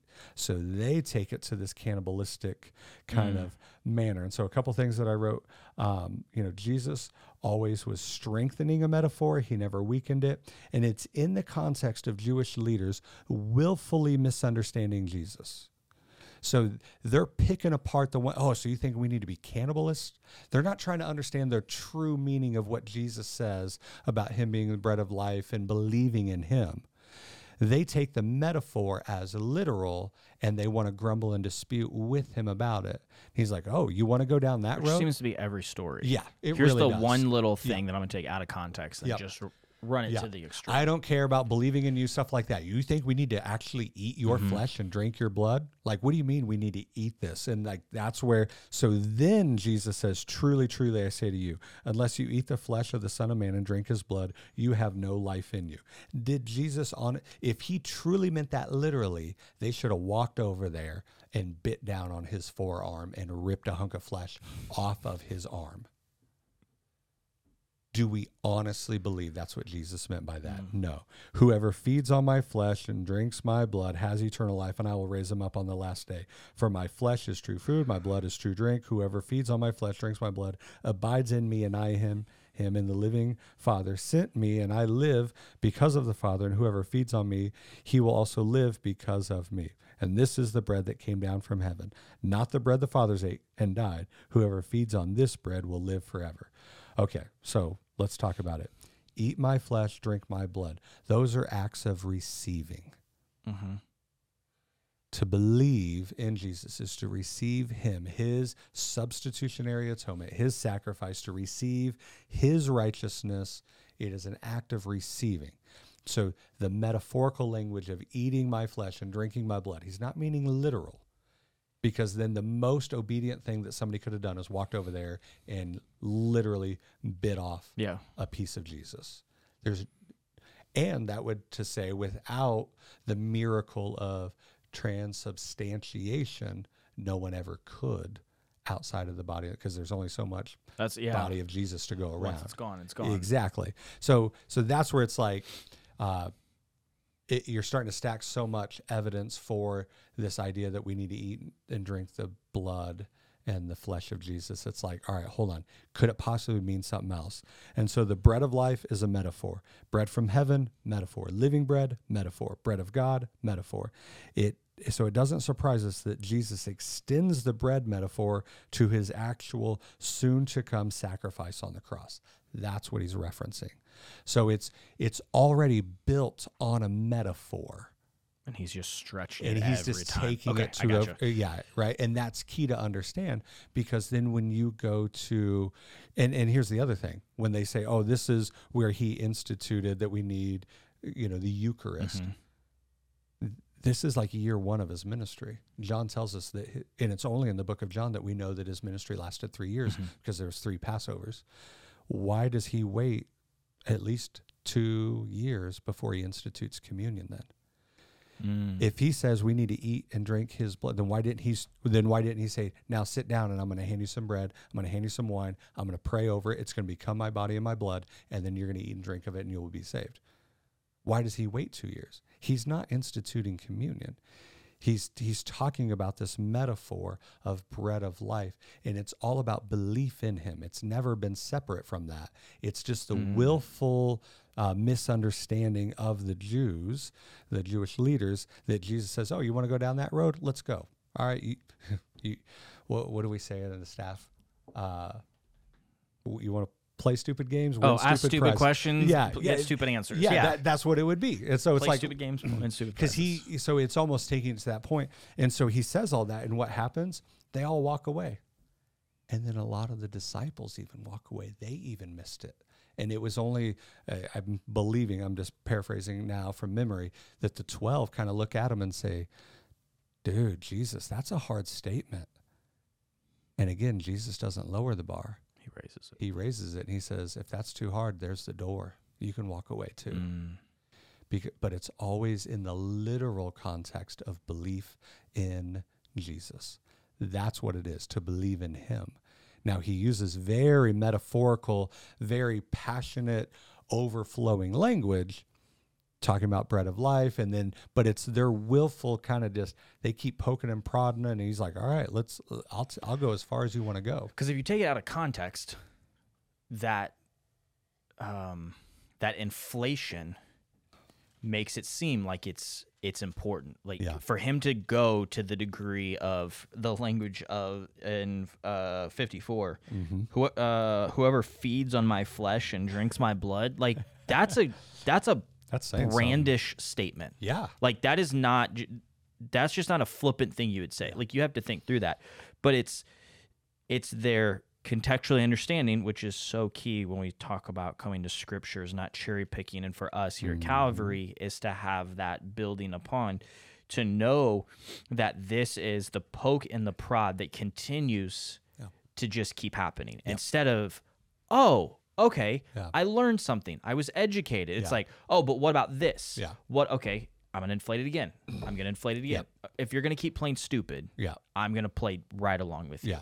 It's kind of like when you, you know, we've all been in arguments where we're trying to get our main thought across.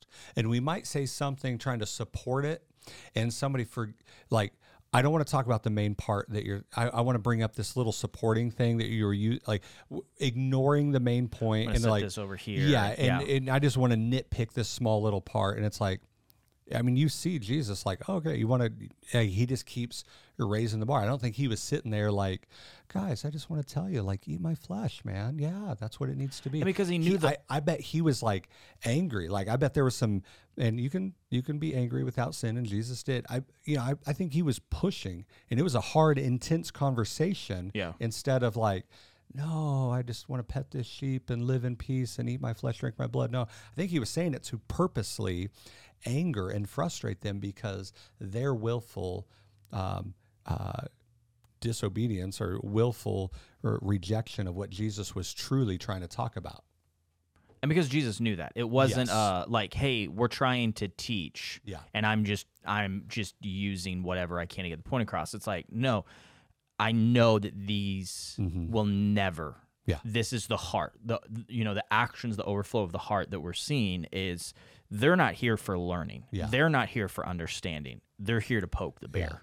And when Jesus says X, they're going to go to Y. Yeah. And Jesus goes, "Okay, I'll see your Y and I'll raise you Z." And we're just going to keep going. Yes. Let's take this as far as you want until they all just disappear. Because none of them are looking at Jesus saying, like, what does that mean to believe in you then? Like, help us understand Yeah, that. there's no question of that. Okay, so the main point of your of your your talk here has been believing in you. Like, what what's that look like? I and if it was heartfelt, open, you know, because again, to take something that was said in contempt and make it a core doctrine, I would tread lightly. Mm-hmm. Because he is saying that to the religious elitists that are disputing him, but he doesn't say it to the woman at the well. Mm. He doesn't say it to the woman caught in the act of adultery. He doesn't say it to Lazarus as he's raising him out of the tomb. He doesn't say it to Zacchaeus up in the sycamore tree. He doesn't say it to uh, Mary, you know, when she comes to anoint his feet with oil. He doesn't say it to the tax collectors and the sinners that he's eating with. Like, so for me, it's like understanding even the audience of Jesus Mm. and and we and and that's where we have to be careful um, it is key to understand who is jesus talking to at that time Yeah. and that will help us understand for us uh, that will add a level of interpretation and application for us Because he speaks differently yes depending on who he's addressing. yes The story of the woman at the well is one of compassion and grace, yes not of anger and Yeah. it- not this. yes not this he didn't say this to nicodemus Ooh. who is still a religious Mm. Jewish leader of the day. He doesn't say it to Nicodemus. And so when when you walk through all of that and it's like, so why did he say that to them? Well, when you look at that, that willful just uh, misunderstanding, like they wanted to fight, and Jesus, hey, you want to fight? Let's swing, baby. I'll be your huckleberry. That's biblical right there. Tombstone. Jesus just tombstoned them, literally. I'll be your huckleberry. You want to go that direction? Come on. And and there's other times that again we have I think at times in the church we have the wrong view of Jesus. I think sometimes he just wanted to go poke the bear. Mm. I think he did things intentionally and willfully because he wanted to poke at the the religiosity Mm. of the Jewish people. He knew if he The- said this, that the religious leaders were going to fight back Yes. and say that. Yeah. And it showed their air in the presence of so many that those religious leaders were oppressing. It showed their air and it, aff- it affirmed, you know, blessed are the poor in spirit. Mm. Instead of blessed are the ones who sit in the high places, Oh, the who get the greatest seats at banquets, who pray long prayers in public. And no, blessed are the poor in spirit. Blessed are those who mourn. Blessed are the meek. Mm-hmm. Blessed are the pure in heart. That's, and I love that about Jesus. And so we can't have this like cute, soft, but we have to understand who is Jesus ticking off. The religious people, Yeah, the and- religious leaders. And, and how many times do we tick off those that are far from Christ instead of those that are misrepresenting Christ? Hmm. If you want to know, go back and listen to last week's episode. We addressed that there. There we go.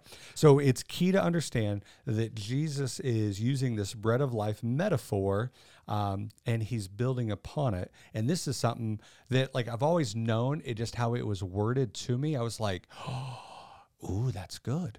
So we were talking about communion, um, and it was uh, during our Holy Week. uh, we had Christ in the Passover, so we had Shmuel.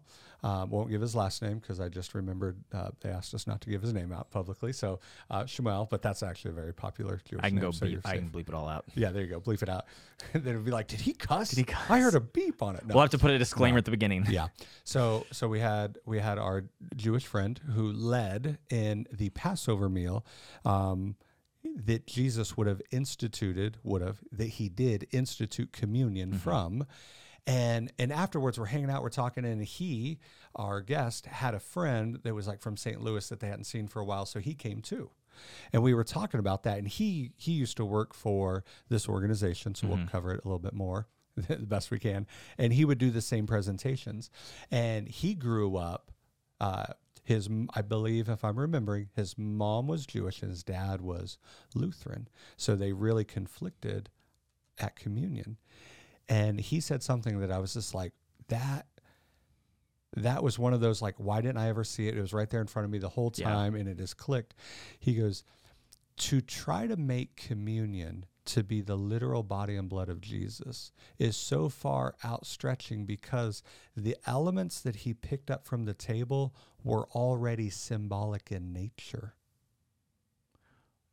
the passover meal was already a symbolic meal it wasn't a literal meal in the sense of what it was representing so all of the elements of a Passover Seder meal were representing, were symbolic to things that that God wanted them to remember about the Exodus. It was never meant to be the literal, you know. So when they have the the little bowl of salt water, and th- those aren't literal tears, but they are to make you remember mm-hmm. the the bitterness of it, or the bitter herbs, or you bite into the horseradish. Why? Because that's going to make you cry mm-hmm. and we want to understand the wheat like all of those things were already symbolic and so when jesus reaches down and he grabs bread that was symbolizing something he just gives it greater symbolism the the cup after supper is always key when you see Jesus in that last supper and it says after supper he grabbed the cup because we know that there was four cups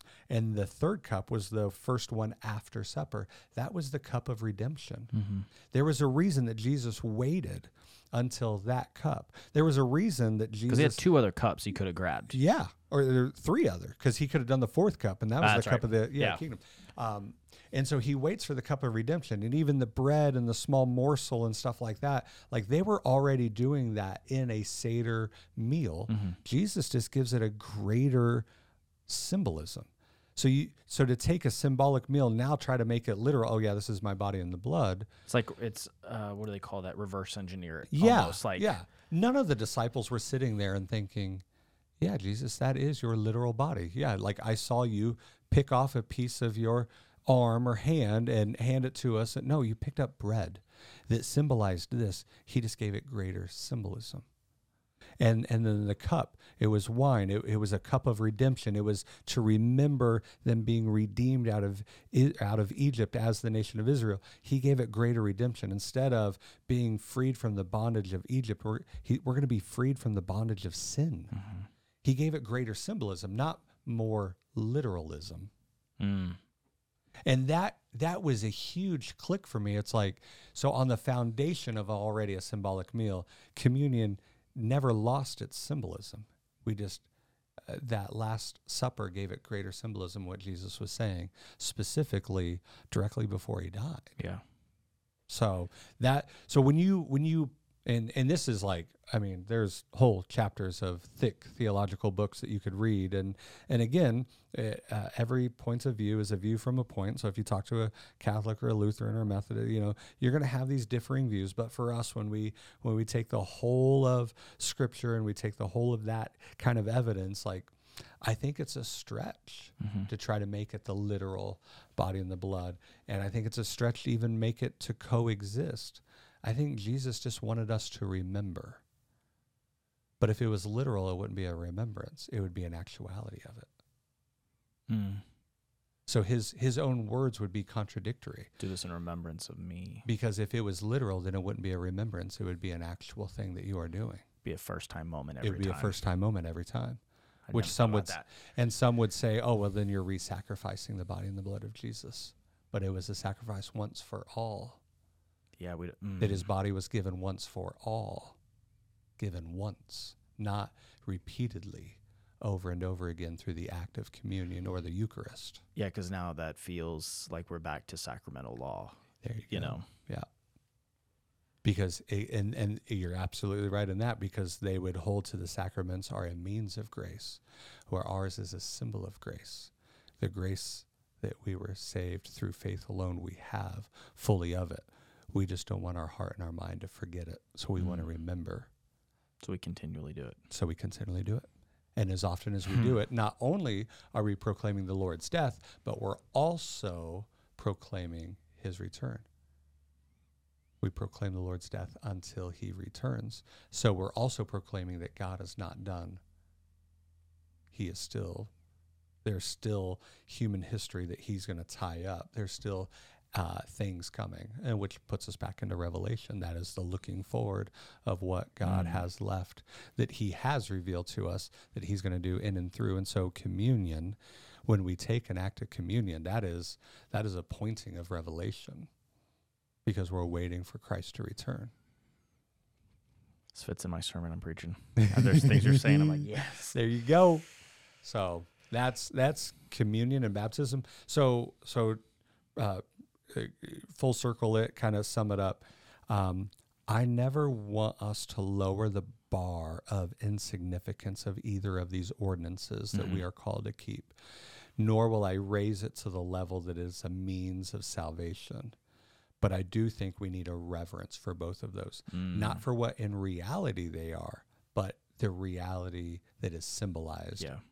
in them the body and the blood, the sacrifice of Christ, and the new birth that we have in Him. That's what they represent, which we want to have high reverence for. So we have reverence for the Lord's table and for baptism because of what they represent. Our reverence is for that, to the reality, not, Not in the- the symbolism itself. Ooh. Welcome to the breakdown. This is not where I thought it was going to go. It's just so much better. I don't know about This all that. awesome. I don't know about all that. No, it was good. and and and honestly like uh, we've done we've done baptism a couple different ways in the sense of like when we do it we've done um we've done like a Baptism worship night. a baptism worship night um and then i really do and then we've done baptism on a sunday without communion Mm-hmm. For me i feel like there's just something about that We've just this is our second time that we've done Mhm. baptism community. I I like it. and and we take the Sunday to teach on them, and we teach in different ways about what each one is, and I and I think there's something good and significant about that for us, um, and and not that we want it to become legalistic or traditional, but uh, as long as it it keeps bringing significance for us. Yeah. And not every time we do communion is it that way either. Like we take communion once a month, but we don't do baptism once a month. Yep. So there's um, we we, we kind of stage those out in different ways, but it's always good to be reminded. And I like it on a Sunday morning, baptism specifically.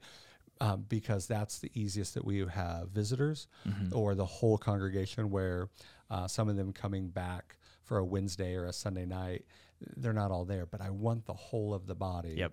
Um, and knowing that uh, in the midst of the body are those that are on the fringes that maybe are still trying to figure out faith or their friends are getting baptized so they come to church and they see that and that's a that's a, a tool of evangelism or sharing is through the act of baptism and for the rest of us is a reminder of i remember when i got baptized Yeah. i remember when i got so yeah Mm. this is cool the same same thing they're experiencing i've been there done that and not for salvation but it followed my salvation, and salvation. yeah and i'm reminded Mm. i'm his That's good. so Well, hey, that's going to wrap it up for us today. Thanks so much Oh, again for always good. joining us uh, here on the breakdown. Thanks, Pastor Nick, for see, I did it. oh did there it. it was That was right there. wow Um, You're for fired. sitting down and uh, that's fine, and uh, and hanging out with us. Uh, do us a favor, uh, rate, review, subscribe, whatever you know the deal. If you don't, go back and listen to the other seven episodes. They end basically all the same way, but